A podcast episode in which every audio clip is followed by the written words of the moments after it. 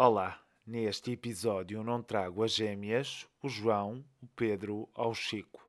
Trago sim alguém que nos desafia a brincar com as palavras, aquelas que guardam a memória feliz de uma infância plena, não fosse uma aventura, recordar e também reviver. Alguém com uma vida tão cheia quanto as milhares de páginas que já escreveu, e acredito perdeu a conta. Da escola fez missão e também profissão proporcionando aos alunos a importância da liberdade, aquela que só encontramos nos livros, não necessariamente os mais difíceis, mas aqueles que nos apaixonam ou inquietam.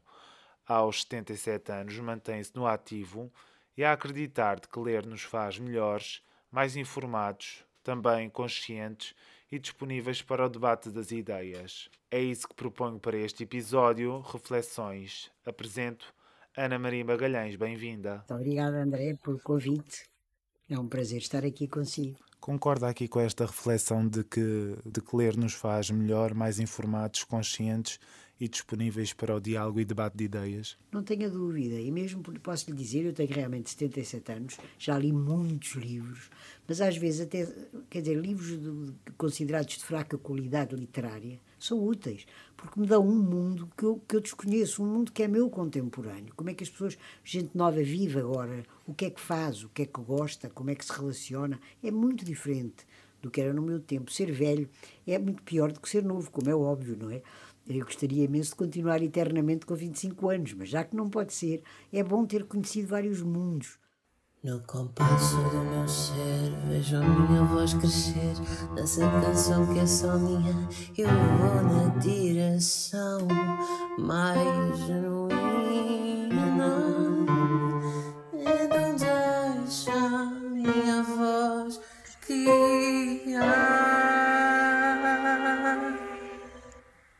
A Esperança Atrás do Muro, um podcast de André Filipe Oliveira. Dedicou eh, grande parte da sua vida ao ensino e se calhar começávamos por aí, por fazer este retrato de, dos alunos e da, da sua relação com a leitura e com a escrita. Hoje sabemos que as redes sociais e os meios que estão disponíveis nos, nos dão novos desafios. Uh, os alunos hoje precisam de, serem, de terem um estímulo ao hábito da leitura e da escrita? A leitura realmente não tem, não, não há nada que substitua a leitura em termos de enriquecimento pessoal. Digamos que a leitura é o desporto para o cérebro, não é? Há zonas do cérebro, como sabe, ou, ou saberão os que nos estão a ouvir, que há zonas do cérebro que só são ativadas quando as pessoas leem, não é? Portanto, o enriquecimento pessoal em, em, em todos os aspectos, desde história, geografia, eh, aspectos da vida humana, conhecimento do próprio e do outro, eh, não há nada que se compare. E, portanto, eu não sou nada radical. Acho que as pessoas podem ver, ver televisão, ver, fazer videojogos, eh, andar nas redes sociais, há horas para tudo mas que não devem abandonar a leitura, não é? Claro que o, percurso de cada um é o percurso de cada um. Há pessoas que gostam de romances, ou de biografias, ou de poesia, ou de policiais. Tudo serve. E, e que a pessoa não fique sempre no mesmo, não é? Portanto, eu apostei sempre muito na leitura desde criança. Para mim, ler era o que eu mais desejava saber quando entrei para a escola porque a minha mãe era uma grande leitora, líamos muitos livros, mas muitas vezes tinha que interromper por qualquer motivo. Portanto, eu entrei para a escola ansiosa para aprender a ler e tornei-me imediatamente uma grande leitora. Para mim, como futura professora, foi bom, porque o meu irmão seguinte era disléxico, nessa altura não se conheciam estes termos, e não gostava nada de ler, não é? E, portanto, eu aprendi muito cedo, e por mim, por tentativa e erro, o que fazer quando uma criança não gosta de ler, porque queria seduzir o meu irmão para a leitura. O que é que eu hei de fazer? E fui percebendo que há, que há regras, não é? Se uma pessoa não gosta de ler, não se sente atraída, tem que ser um livro fininho, tem que ser um tema que lhe interesse, tem que ser uma capa apelativa, tem que ter um ritmo que, que conjugue bem com a maneira de ser dessa criança. Portanto, eu aprendi isso sendo eu própria uma criança porque fazia-lhe propostas e ele dizia: Não, isso não quero, isso não quero. Então veja, vamos experimentar este. E, e, foi uma aprendizagem muito gira, muito vivida, muito familiar. Ou seja, hum, por norma somos, temos, é-nos incutido que devemos ler determinado livro com determinadas características Isso pode ser limitativo para a pessoa que tenha mais dificuldade, por exemplo, ler um livro com um número de páginas considerável, face a um outro que tenha muito menos páginas. Portanto, o ideal é que a pessoa olhe para um livro e se relacione com ele de alguma forma, quer pelo tamanho, quer pelo tema, será o mais, É o mais, importante. E, aliás, digo-lhe mais: se a pessoa impinge um livro que o, que o leitor não quer, o que está a fazer é a vacinar contra a leitura. Quer dizer, a leitura passa a ser uma coisa impositiva, maçadora, que faz a pessoa sentir-se estúpida, porque as pessoas dizem isto é muito bom, tens que ler, e a pessoa não está a gostar nada. Portanto, acaba por ganhar ódio à leitura. E muitas vezes eu chamo muita atenção disto para os adultos. Eh, começa também a encontrar estratégias para aldrabar, para fingir que leu, para dizer que gostou muito, para ir à contracapa ver o que é que lá está e, e poder ter uma referência para, para iludir o professor, para iludir o, os pais, para iludir o padrinho, para iludir quem quer que seja. E este jogo de enganos, para mim, é fatal, não é? Mais vale a verdade. Só com a verdade é que nós vamos a algum lugar, não é? E é um mau princípio de tão pequenino. É não um péssimo princípio, não é? Portanto, a pessoa tem que ajudar os alunos, neste caso eu fui professora de português também, eh, ajudava os meus alunos a procurarem na biblioteca comigo o livro que queriam ler e, e com a autorização de que se afinal não gostam, então vamos lá pôr outra vez o livro e vamos escolher outro e podemos conversar, não gostaste porquê? O que é que te maçou, não é? Tudo sempre com grande sinceridade e isso é fundamental na educação e nas relações pais-filhos. Essa abertura, essas Esta- aberturas é, saudável. É muito importante. Aliás, os nossos programas de português muitas vezes não respeitam isto, não é? Impõem o mesmo modelo. Não é possível pegar num modelo, num molde, digamos assim, enfiar os alunos todos lá dentro, porque uns sobram e outros não preenchem o molde. Não pode ser assim, não é? Devia ser mais disponível também para esse diálogo e essa O- abertura de cada um. O português, a língua portuguesa, a língua materna, há uma coisa que eu às vezes ouço dos miúdos e fico tristíssimo, que é quando eles dizem eu odeio português. A pessoa não pode odiar a própria língua, não é? Mas se lhe impinge imensa gramática, livros maçadores, ou então um livro que até estavam a gostar, mas que vão trabalhá-lo e então cortam aquilo em partes e agora vamos analisar as personagens e agora vamos fazer isto e tudo. Trabalhos extremamente maçadores. É, é uma pena, não é? Portanto, a pessoa, com, relativamente à leitura, tem que ajudar os alunos a divertirem-se e a gostarem e a quererem saber mais e a quererem ler mais. Se não fizer isto, a pessoa não faz um bom trabalho. Pronto, a pessoa acaba. Não é possível obrigar ninguém a ler e digo-lhe isto, eu tenho cinco netos, não é?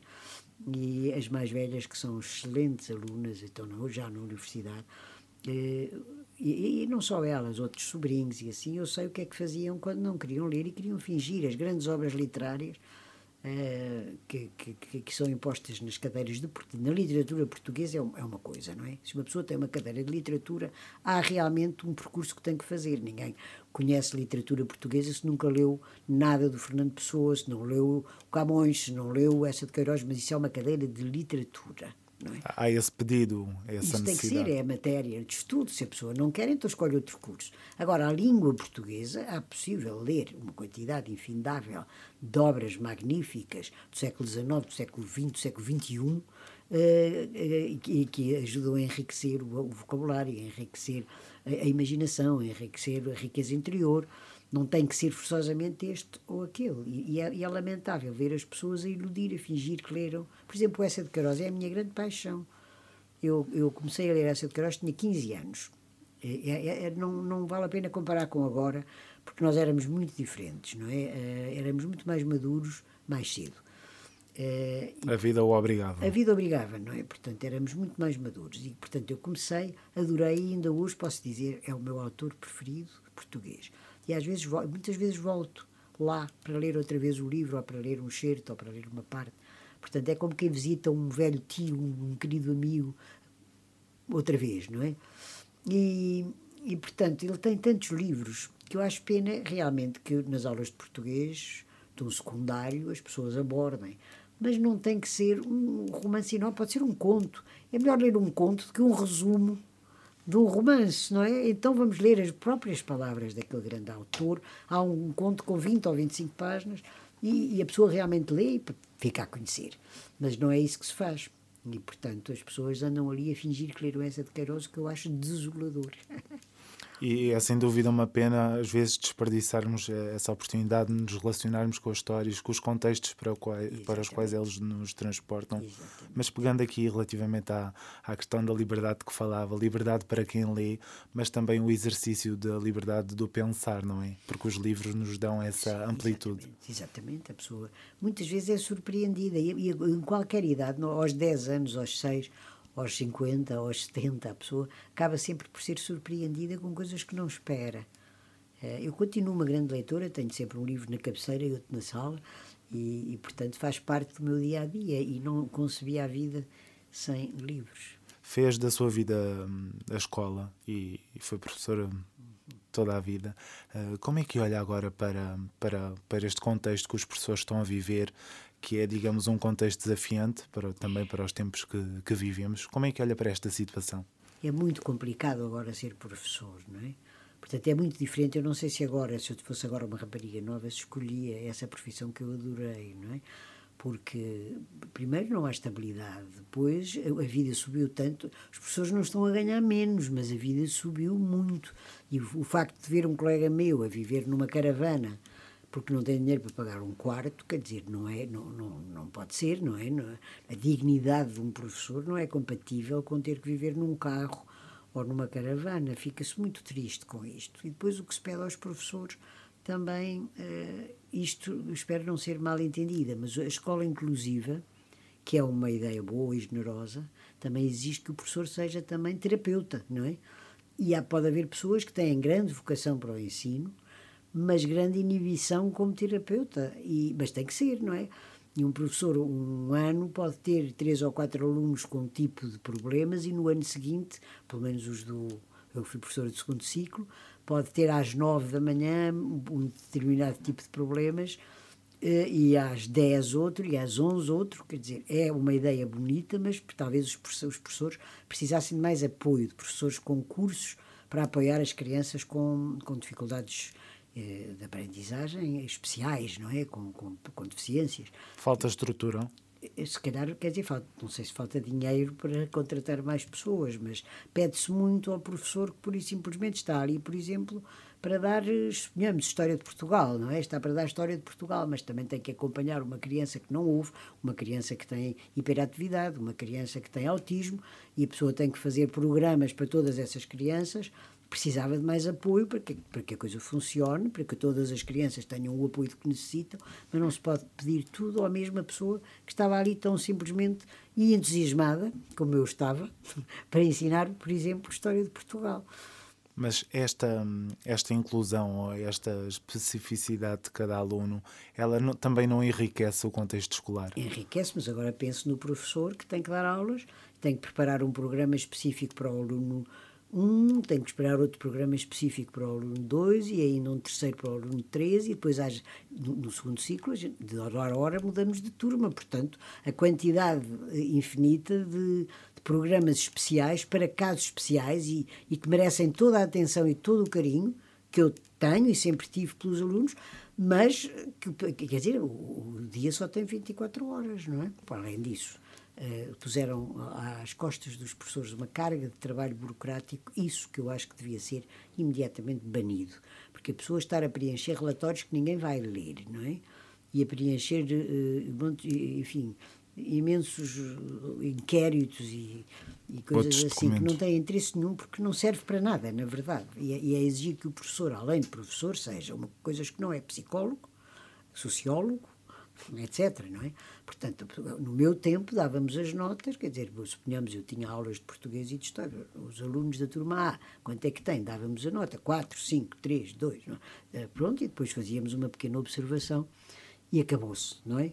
Agora não, os professores perdem um tempo infinito a fazer relatórios que a única, enfim, que os únicos seres que vão desfrutar são as traças, que vão comer aquele papel, porque ninguém vai ler aquilo e nem sequer temos o direito de estar a classificar os alunos, como eu às vezes vejo, que o aluno é isto, que o aluno é aquilo.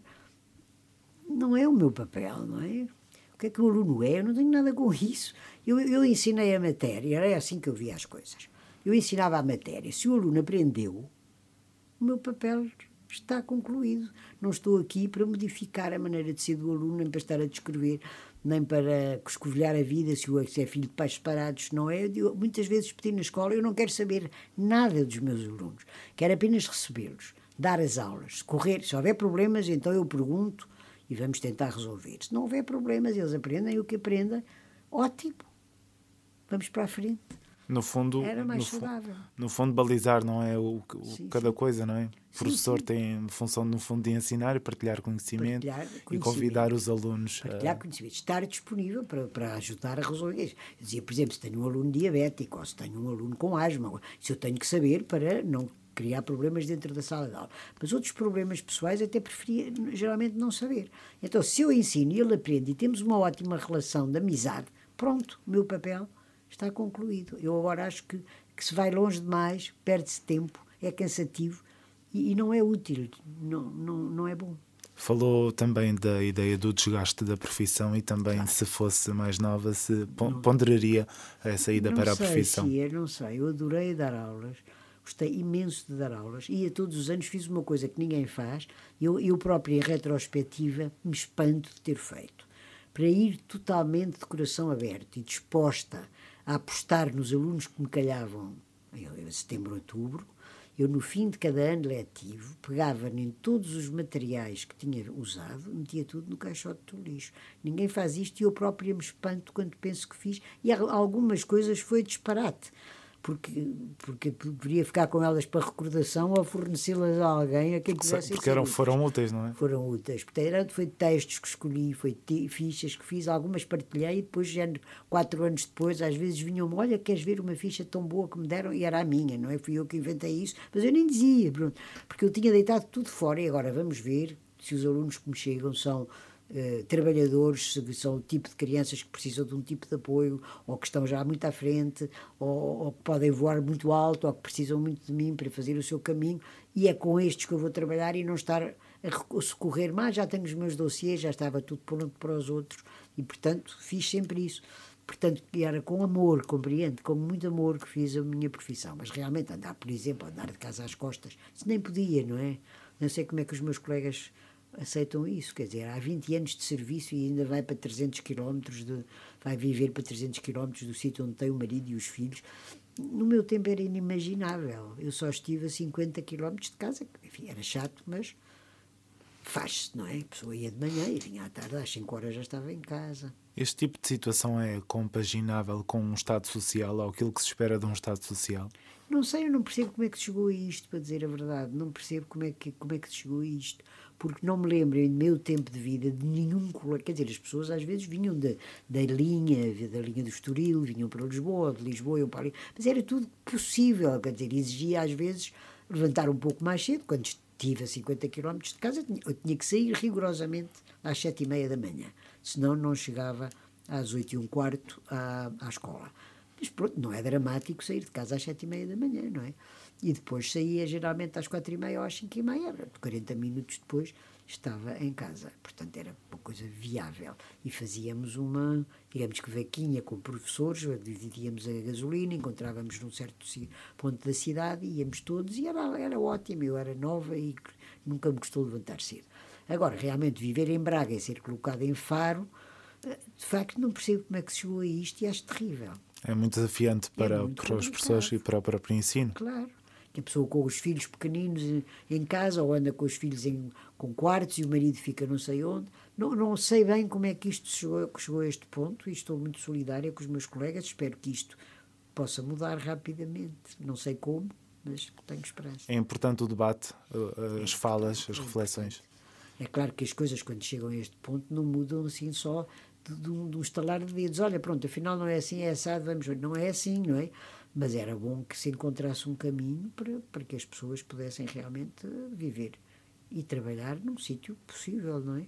Que haja o diálogo Que haja necessário. diálogo, sim. Muito bem. Falou, falou desta experiência que tem eh, do tempo como professora e tem o- a perspectiva de, do antes do 25 de Abril e do pós.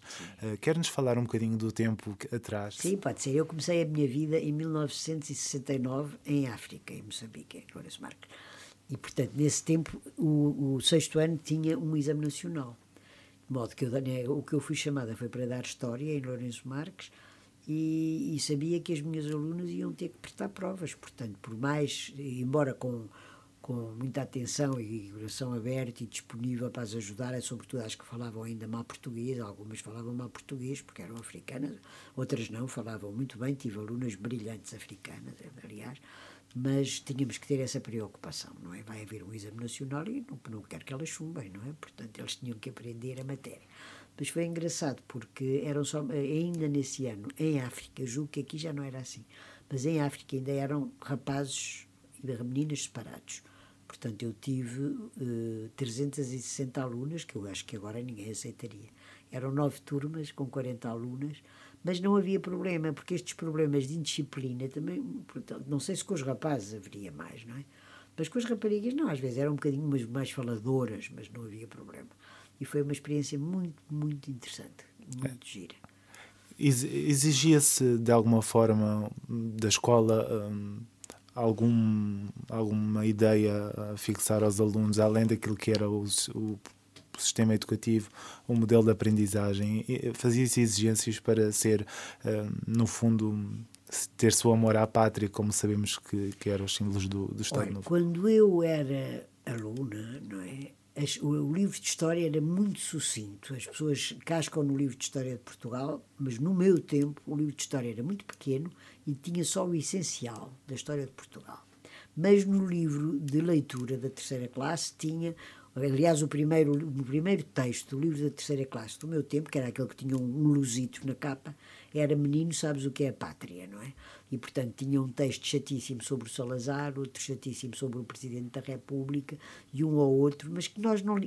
Quer dizer, as cabeças das crianças também não se formatam com tanta facilidade. Nós achávamos aqueles textos maçadoríssimos e se o professor mandasse ler, a gente lia e pronto, não é?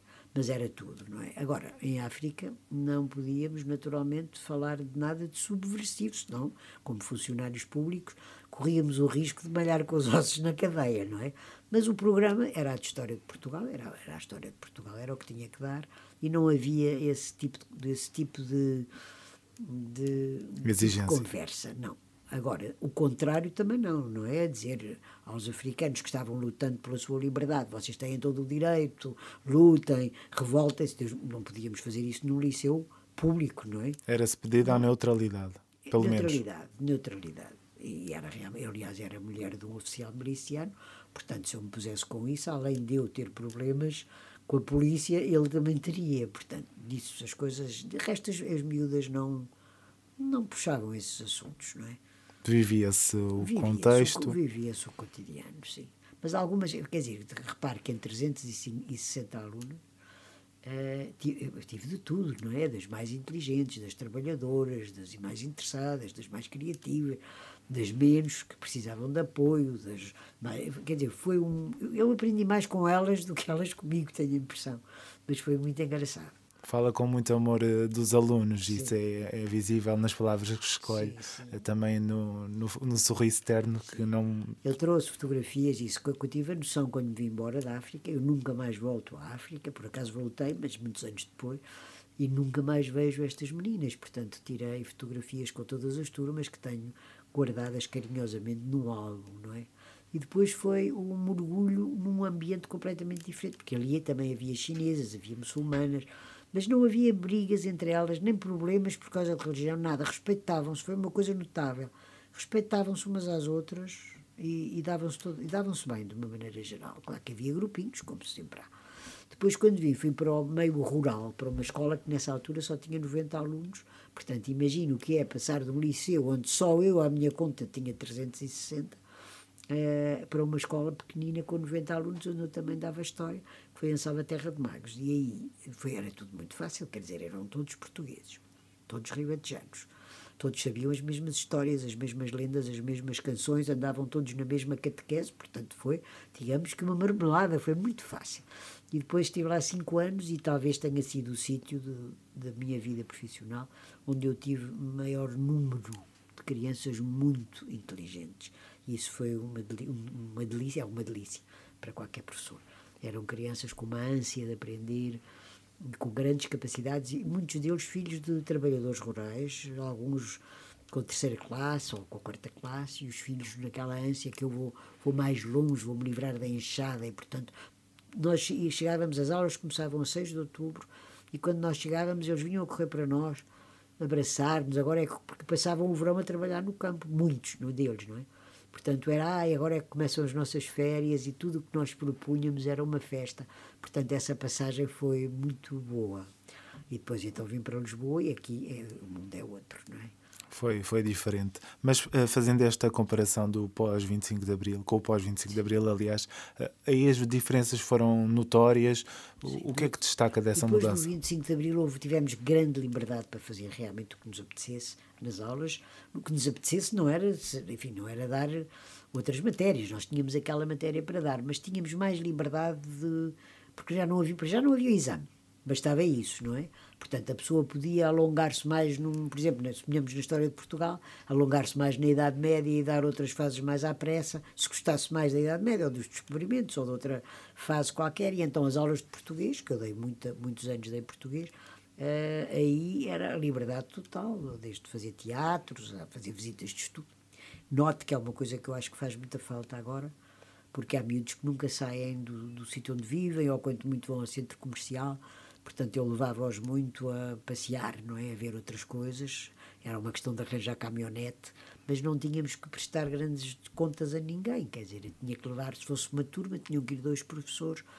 E pronto. E aqui, por exemplo, em Lisboa, cheguei a subir sete vezes, porque não, eram turmas muito agitadas e, e eu receava levar duas turmas. Então, à Sintra, fui sete vezes, com sete turmas diferentes, e subi sete vezes a pé ao Castelo dos Mouros para eles conhecerem, depois íamos ao Castelo da Vila, depois íamos todos lanchar, portanto, muitos nunca tinham ido, compreende?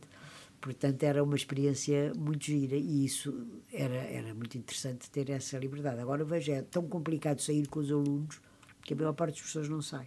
É Acaba por fechar-se na é, sala de aula. E levar ao, levar ao cinema, levar ao museu. Isso às vezes é mais importante até do que certos aspectos da matéria que estão ali né, todo o dia a impingir as crianças. Recordo-me aqui, partilho de alguma experiência pessoal, uh, foi também com a minha professora de português, ou com as minhas várias professoras de português, que hum, tive a oportunidade de ir a vários teatros e ter contacto com as obras que estudávamos em aula, mas no fundo ter outro tipo de contacto claro. com aquelas obras e, claro. foi muito importante até para a minha ligação com, com o teatro, sim, sim. pelo menos emocional, que se é, mantém até hoje. É, é, outra coisa muito interessante nas saídas é a integração dos alunos que são marginalizados, porque geralmente na caminhonete ao fim de uma hora já estão todos íntimos, não é? Nós tínhamos tive também alunas que eram muito muito tristonhas e muito viviam muito à parte, mas a partir de uma visita de estudo tudo mudava, começavam a partilhar batatas fritas e, e a partilhar chocolates e a rir e a cantar e não sei o quê, portanto também nesse aspecto era uma experiência humana muito gira. E depois isso, levei-os, sei lá, ao Museu da Marinha, levei ao Torre de Belém, aos Jerónimos, coisas que crianças de Lisboa extraordinariamente nunca tinham visto. Acredita que marcou os alunos com quem Alguns, se cruzou? Sim. Todos nós, professores, nós não somos sempre iguais. Esta ideia de classificação dos professores, quer dizer, há anos que são difíceis, ou porque a pessoa está grávida, ou porque a pessoa está doente, ou porque tem um problema familiar. Não há ninguém que seja igual todos os anos em trabalho nenhum, não é? Então, no, como professora, também não. Mas, e também, por exemplo, ter sete turmas é complicado porque a pessoa tem que se dedicar de alma e coração, e a pessoa conhece a primeira turma, dedica-se de alma e coração, depois vem a segunda. Às vezes, quando vem a sexta, o nosso coração não é que esteja fechado, mas já talvez não esteja tão capaz de amar. Eu dizia, eu só, eu só amo intensamente até à sexta turma, não dê mais. É muita gente, não é? Para, para gerir. Uh, mas pronto, eu bem fazia um esforço. Mas, mas acho que sim, que há, há, há, alunos que dizem que eu fui, fui a professora inesquecível. Não para todos, mas basta ser para alguns para pensar que valeu a pena. Há uma professora que chama-se Anabela Rita, que é professora de literatura que é em, aqui em Lisboa, na, na Faculdade de Letras. E, foi minha aluna em África. Encontrei-a cá muitos anos depois e ela disse uma coisa linda. Disse: Nós estudávamos para não a desiludir porque vinha tão entusiasmada a dar-nos aulas que eu tinha 23 anos, não é?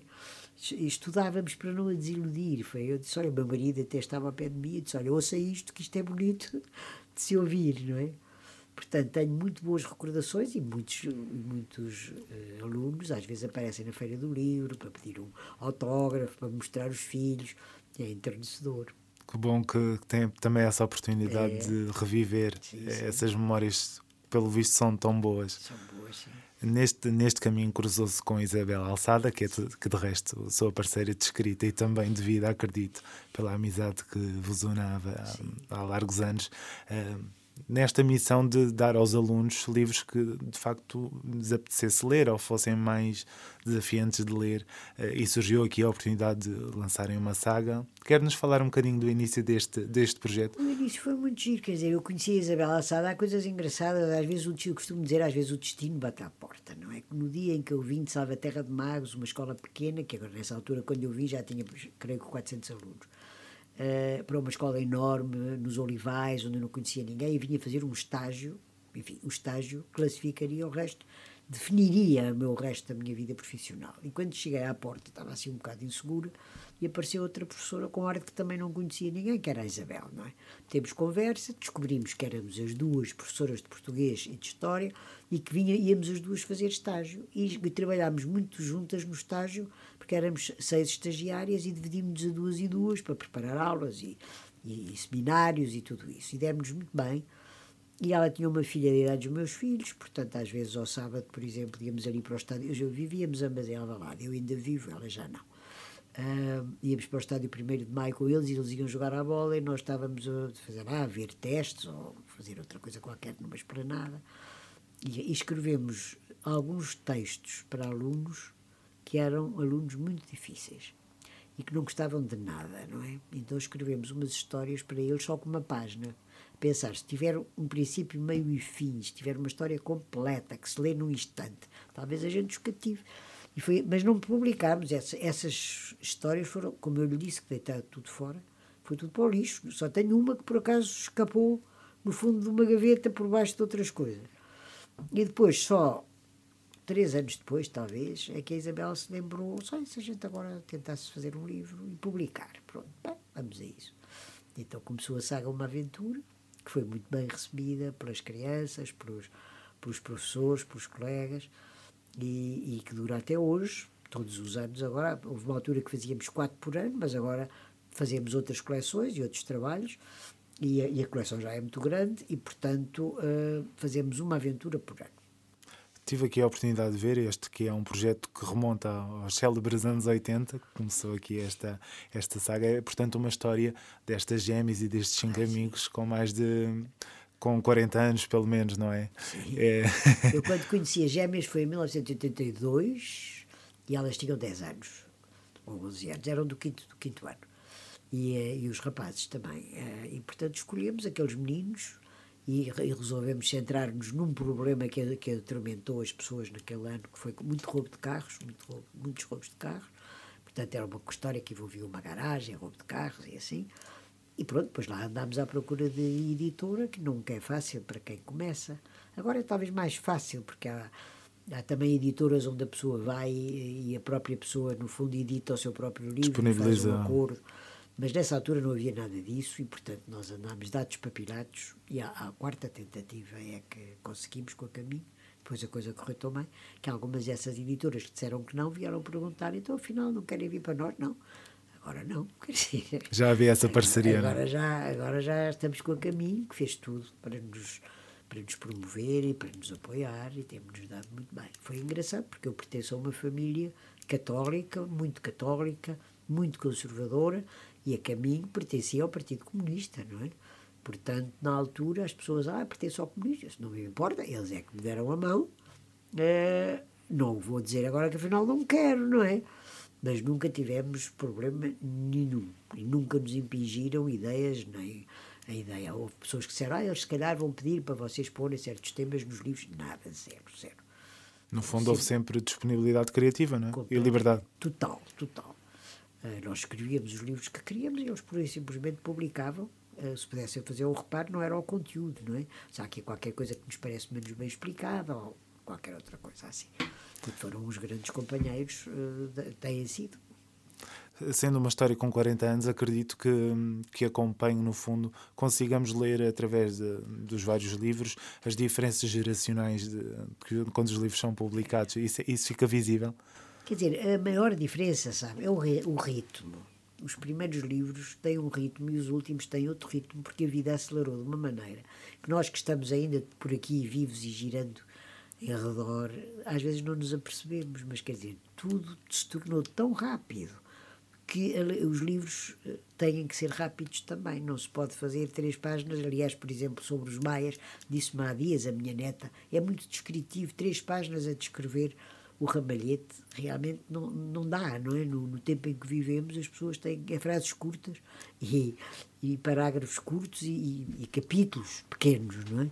Portanto, o ritmo é que mudou. E depois entraram os telemóveis, por exemplo, uma coisa que já entrou e já saiu foi o fax, que desapareceu, não é? Uh, os, os, computadores, desapareceram as cabines telefónicas, que há cabines telefónicas nos primeiros livros que escrevemos, uh, a lista das páginas amarelas desapareceu, entrou a internet, mas isso tudo é exterior às pessoas. Na verdade, as pessoas não. Quer dizer, eu conheci um arqueólogo que dizia nós estamos iguais desde o Homo sapiens, não é? o amor, a amizade, a raiva, a alegria, a fúria. O, a essência é a mesma. Isso é sempre igual. E os, os prazeres, é engraçado que as crianças manifestam aquilo que lhes interessa, não é muito diferente. Quer dizer, trepar uma árvore, sair por uma janela, procurar um tesouro, isso é, é eterno, digamos assim. Agora, portanto, a maneira de contar a história é que tem que ser diferente. Hoje é mais desafiante para, neste caso, Tivemos para esta. nos adaptar a certa altura, entraram os, a primeira coisa que entrou foram os telemóveis, não é? Depois foram desaparecendo coisas que iam desaparecendo da vida, não é? Às vezes perguntam-nos nas escolas o que era uma cabine telefónica. É que não havia telemóveis, as pessoas que não, tinham, não estavam a pé do telefone tinham que telefonar a uma cabine, uh, que às vezes aparece nos filmes, que às vezes vê. Mas, este, por exemplo, esta geração vê muito pouca televisão. Aquilo que era uma referência para as crianças. Por exemplo, eu tinha alunas do quinto ano, que algumas ainda muito infantis, que brincavam ainda com bonecas e davam às bonecas o nome das atrizes das telenovelas. Agora nenhuma criança vê telenovelas, não é? Uh, os gostos mudaram e, portanto, temos que acertar o passo com o tempo em que vivemos. Não vale a pena estar a dizer de antes é que era bom, porque o que é bom é o que está agora, não é? É o que vivemos, é no, que vivemos. no presente. Eh, este, de resto, este projeto já conta com mais de 60 livros lançados, o que é um número impressionante, não é?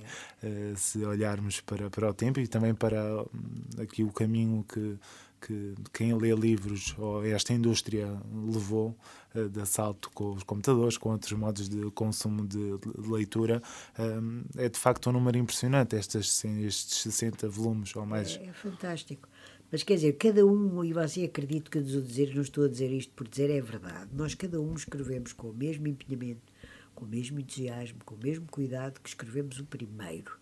E se não nos parece bem, vai fora. Quer dizer, muitas vezes um capítulo inteiro, nós geralmente escrevemos um capítulo, com sorte um dia escrevemos um capítulo, não é? E depois no dia seguinte, ou na vez seguinte que nos encontramos, lemos em voz alta. Se não estiver bem, vai direitinho para o caixote do lixo. Fazem-se as emendas que for preciso para que tudo bata certo, para que tudo esteja em harmonia com aquilo que queremos contar. Não é a despachar. Nunca fizemos isso até hoje, nem intencionamos fazer. Se um dia não nos, não, não nos apetecer escrever mais, não escrevemos, mas continuamos a escrever assim. E, e é realmente gratificante. Mas depois aparecem novidades. Soube há pouco que a Leia, o Caminho Leia, agora fez audiolivros com alguns algumas aventuras. Fiquei pasmada porque já vendemos 6 mil audiolivros. E eu achei sempre que não se ia vender nenhum audiolivro, porque as pessoas gostam de ler, não de ouvir. Ler, não é? Mas, pelos vistos, há quem goste. Há, no fundo, muitas oportunidades ainda para explorar neste... Ah, pelos vistos, não é? É engraçado. Que bom que se pode Foi... adaptar a outros contextos. É, há uma voz, uma, boa pessoa que tem uma voz ótima, e, e, que lê os livros. Eu, disse, olha, eu pensei que iam vender já quatro para pessoas que estão talvez com, com problema de visão ou uma coisa assim, mas de repente 6 mil audiolivros. O mundo é uma surpresa permanente, não é? Que bom. Que bom essa oportunidade de mais pessoas terem contacto com, com a obra e noutros, noutros formatos, que sim, também sim, é sempre enriquecedor. É claro são muito mais baratos, os audiolivros são muito mais baratos do que os livros. O autor ganha, portanto, menos. Mas tudo bem, é outra hipótese e tem graça. E no fundo a história chega, não é? E a história chega por outras vias tem piada, não é? E partilha-se esse, esse, conhecimento. De resto, a série, uma, a saga Uma Aventura, foi depois um, filmada. filmada, para, para televisão. Isso ajudou a, a, ter mais atenção aos livros, à história? Foi muito giro, foi muito giro, porque há crianças que não, têm, ou que não gostam de ler ou que têm dificuldade, mas que, portanto, se interessavam pelas histórias, primeiro pela série, não é? E depois, às vezes, iam ler já agora para confirmar se era assim. E, e, foi muito divertido acompanhar as filmagens. Quer dizer, as filmagens é uma coisa cansativa para, para os atores e para quem trabalha em filmes. É uma coisa super cansativa, porque tem que se repetir muitas vezes, e depois há atores que chegam tarde, e depois há o microfone que avaria e a luz que não estava. Eu nunca quereria ser atriz ou a trabalhar, mas assistir e acompanhar, e acompanhámos um pouco. Foi muito divertido para nós. E foi uma série que marcou gerações, não é? Ah, sim, imensa gente gostou, ainda hoje nos falam nisso e é assim que muitas vezes repete. E então, um, um, dos livros, que é Uma Aventura na Escola, foi filmado mesmo na escola onde eu e a Isabel trabalhávamos. Nós pedimos licença e eles disseram que tudo bem, mas não entram na, na secretaria, quando há uma cena indispensável nesse livro, que se passa na secretaria. E então eu disse: Olha, vocês autorizem, senão não se pode fazer aqui, não é?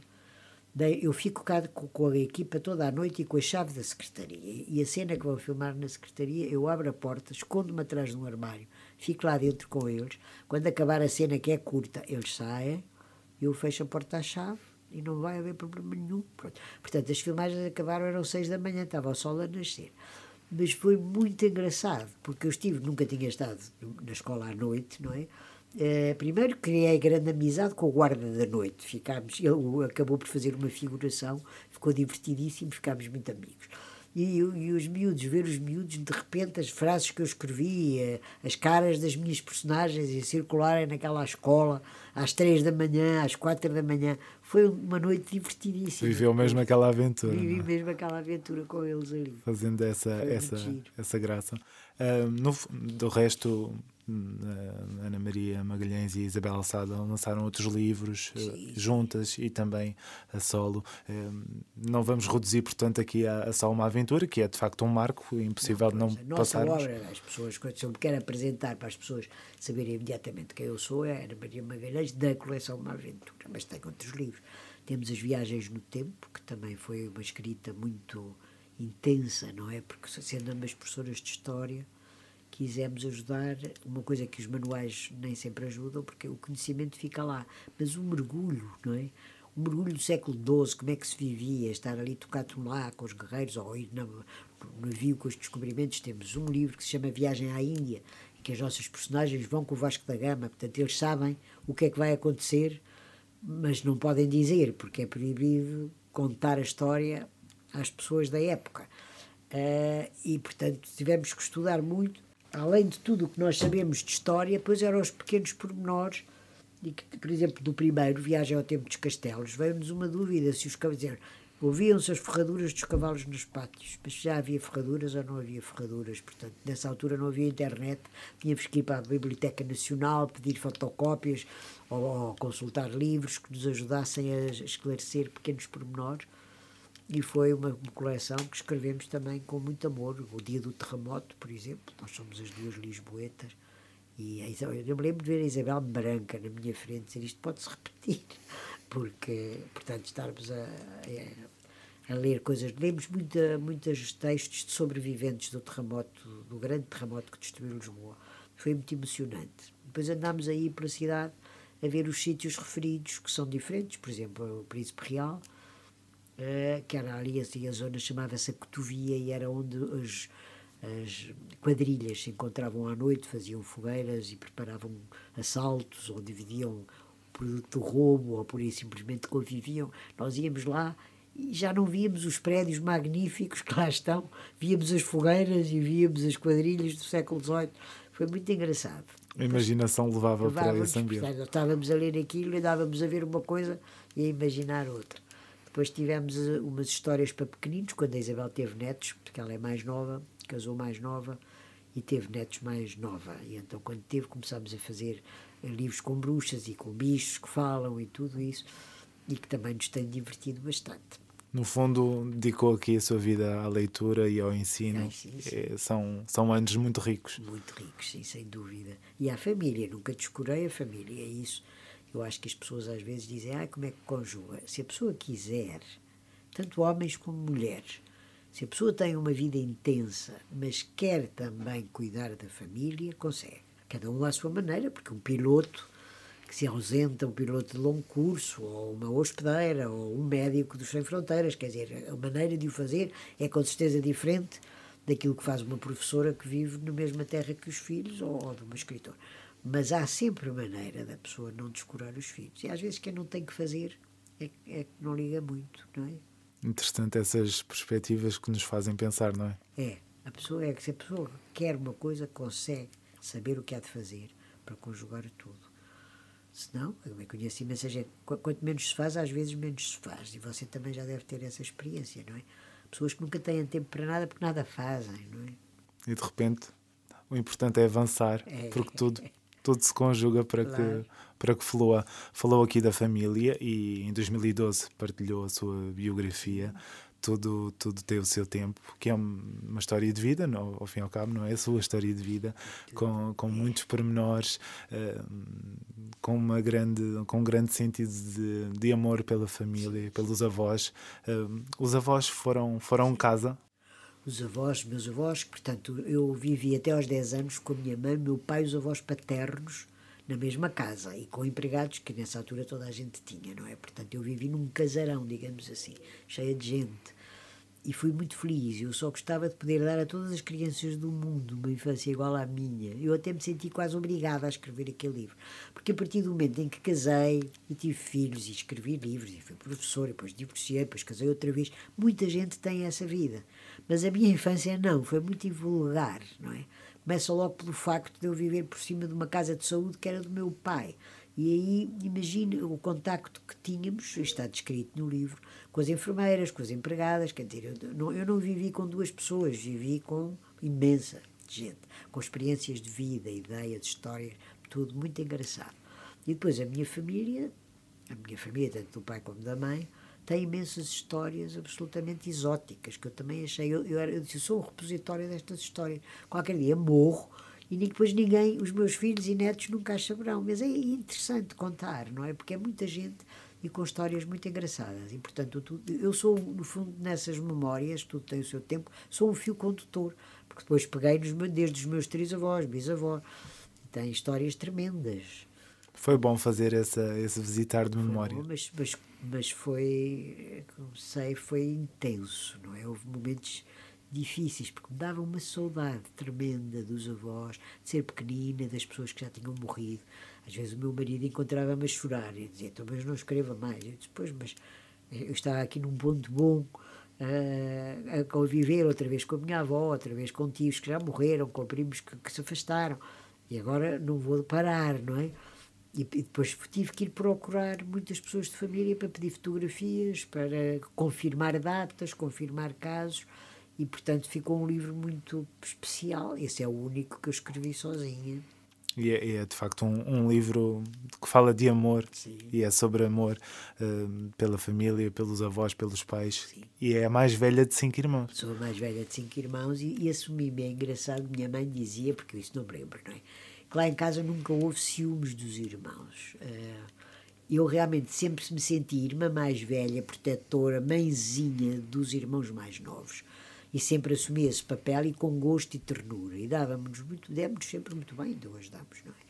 Tenho muitas saudades do meu irmão seguinte, que já morreu, uh, e que era só um ano mais novo. Portanto, éramos muito, muito unidos. E somos os outros que sobram, depois o meu irmão número 3, que é médico, eu é que cuidava dele, agora cuida ele de mim, não é?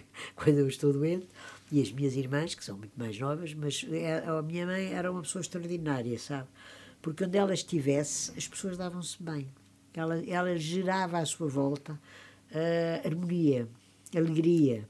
Assim como ao contrário, há pessoas que onde estiverem criam um ambiente crispado, não é? Ah, pronto, vai cá, já sei, fulano chega, vai estragar o ambiente. A minha mãe era o oposto, onde ela estivesse, toda a gente estava bem. Eu costumo dizer que ela fez de nós uma equipa, Nós não éramos irmãos, somos uma equipa, não é? E isso tem-se continuado com as novas gerações. Os primos dão-se todos muito bem, os pequeninos dão-se todos muito bem. Toda a gente preza este grupo. Herdou a ternura. É a da ternura, do interesse, do entreajuda. E isso ela foi, eu costumo dizer, é o maior legado que a minha mãe nos deixou, não é? E, portanto, Tudo Tem o Seu Tempo foi um livro realmente especial de escrever. Eu nem queria publicar, era só para a família. Mas o meu marido, atual, que é editor, uh, disse não, vamos publicar porque isto é interessante, é fora de vulgar, é uma história fora de vulgar. E pronto, eu disse bem, então, seja. E assim foi, e, assim foi, foi, Um, livro que marcou também. E agradecer essa generosidade de partilhar memórias pessoais com os leitores e com quem a acompanha há tantos anos, uh, ter essa oportunidade de ler. Falou do seu irmão seguinte, José Martinho, como sabemos, um dramaturgo português que escreveu, de, de resto, as grandes obras de ficção de, deste país. É uma figura que deixa saudade. Muita saudade. Ele era uma pessoa, era alegria em pessoa, era otimismo em pessoa, era, era, era ótimo e muito criativo, não é? Desde pequeno, quer dizer, as, as nossas profissões definiram-se muito cedo, porque eu comecei a inventar histórias, era muito pequena ainda, sobretudo para o irmão número 3, que hoje é médico, mas também com o Tosé. E com o Tosé inventávamos a meias, não é? Inventávamos histórias sempre muito cheias de, de episódios, muito cheias de perigo, muito cheias de não sei o quê. Eu, eu dizia uma coisa, ele dizia outra, inventávamos e depois brincávamos àquela história, não é?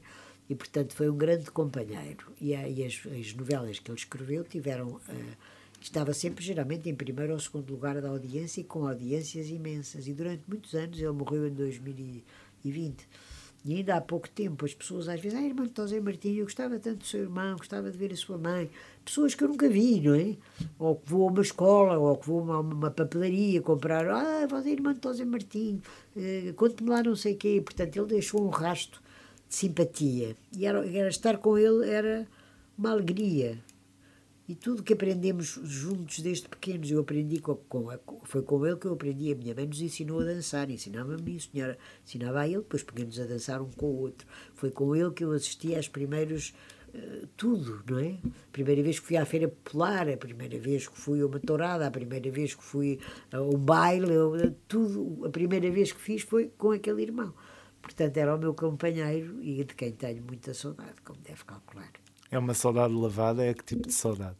Já foi muito dolorosa, claro, depois a pessoa vai se conformando, mas posso, às vezes na RTP Memória passam, passam séries ou, ou, ou novelas em que ele participou, eu torno a vê-lo, torno a vê-lo novo, bonito, contente a fazer o seu papel e mato saudades assim, e outras vezes, e tenho na minha cabeça, tenho uma memória retrospectiva extraordinária.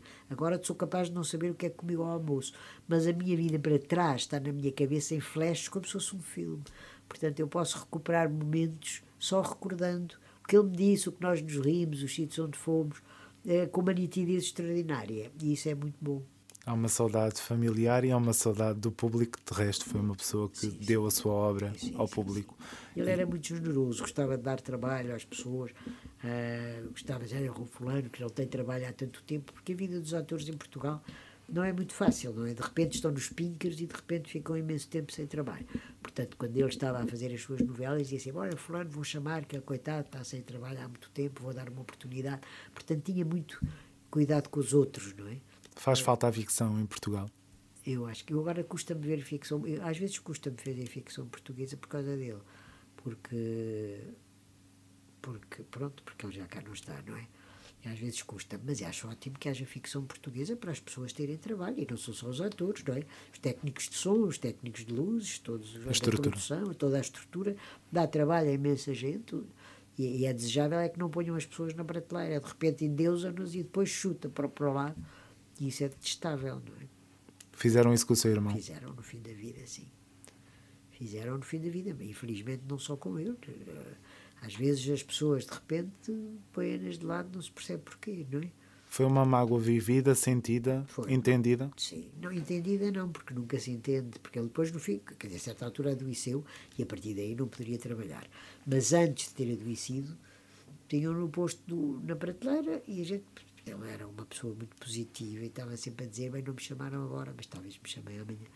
Mas já há, há muitas pessoas que sofrem desse mal. É um, um ambiente que é triste, que é triste. Uma figura que deixa saudade. Eh, no fundo, recordarmos, recordarmos aqui Tosé Martim, uma figura marcante eh, para a ficção em Portugal, para a televisão, para si, por, por, por questões familiares. Que ótimo que podemos recordar de uma maneira tão positiva e agradecer-lhe esta disponibilidade que teve para nos juntarmos hoje, para falarmos.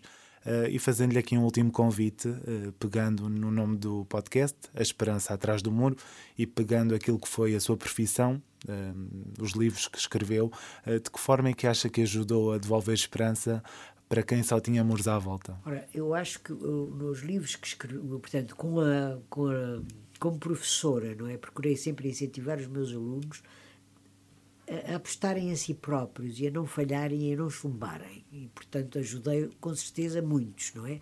Quanto aos livros, procurei sempre dar um livro que. E, e acho que conseguimos, porque tenho esses testemunhos de muitos ex-leitores que passam pela, pela Feira do Livro e que me dizem isso, não é?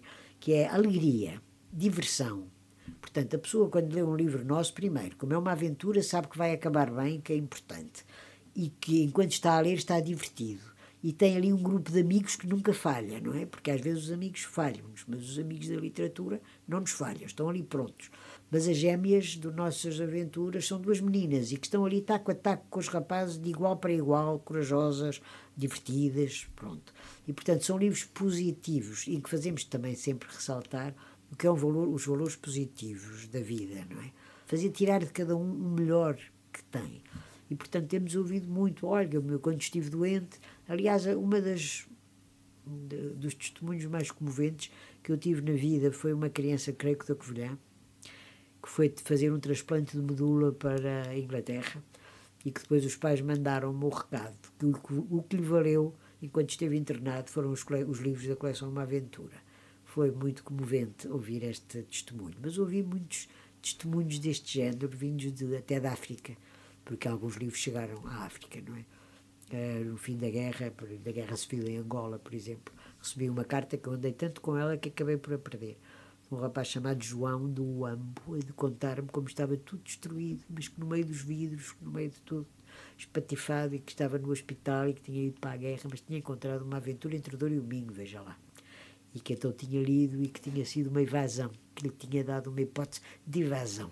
Portanto, na medida do possível, eu e a Isabel, e junto com a Isabel, fizemos o que pudemos. Muito obrigado. Muito obrigada eu, foi um prazer. No compasso do meu ser, vejo a minha voz crescer nessa canção que é só minha. Eu vou na direção mais genuína. Então deixa a minha voz guiar. A esperança atrás do muro um podcast de André Filipe Oliveira.